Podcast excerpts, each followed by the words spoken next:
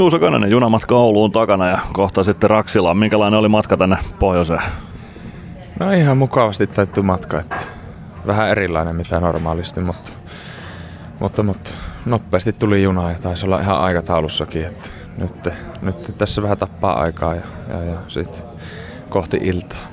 No nyt on neljän pelin viikon neljäs matsi. Eilinen matsi päättyi vielä aika myöhään illalla nyt tänne Ouluun sitten. Minkälainen oli palautumisprosessi eilisestä? No se oli ihan normaali. Että ei sinne pelin jälkeen pikkusen pyörää ja ruokailua ja vähän ehkä se unen saati menisi myöhäiseen, mutta niin tota, eiköhän sitä jaksa tänään painaa taas. No ihan varmasti jaksaa, kun kaukaloon taas pääsee. Minkälainen peli toi eilen oli? No, tasainen matsihan se oli, että kolmas erä saatiin hyvä kirja aikaa ja, ja, ja siitä saadaan varmasti ammennettua energiaa tälle päivälle. Mistä te löysitte sen kirjavaihteen siihen kolmanta erään?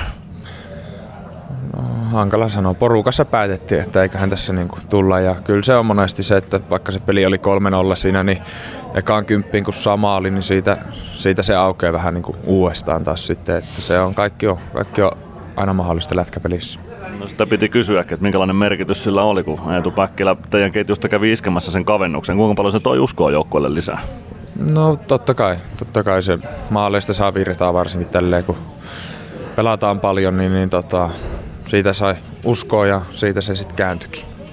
Mitä henkilökohtaisella tasolla, kuinka paljon muistelet syksyn reissua tänne, silloin sä teit pari maalia ja taisit syöttääkin vielä yhden. Kuinka paljon siitä haetaan virtaa tähän iltaan?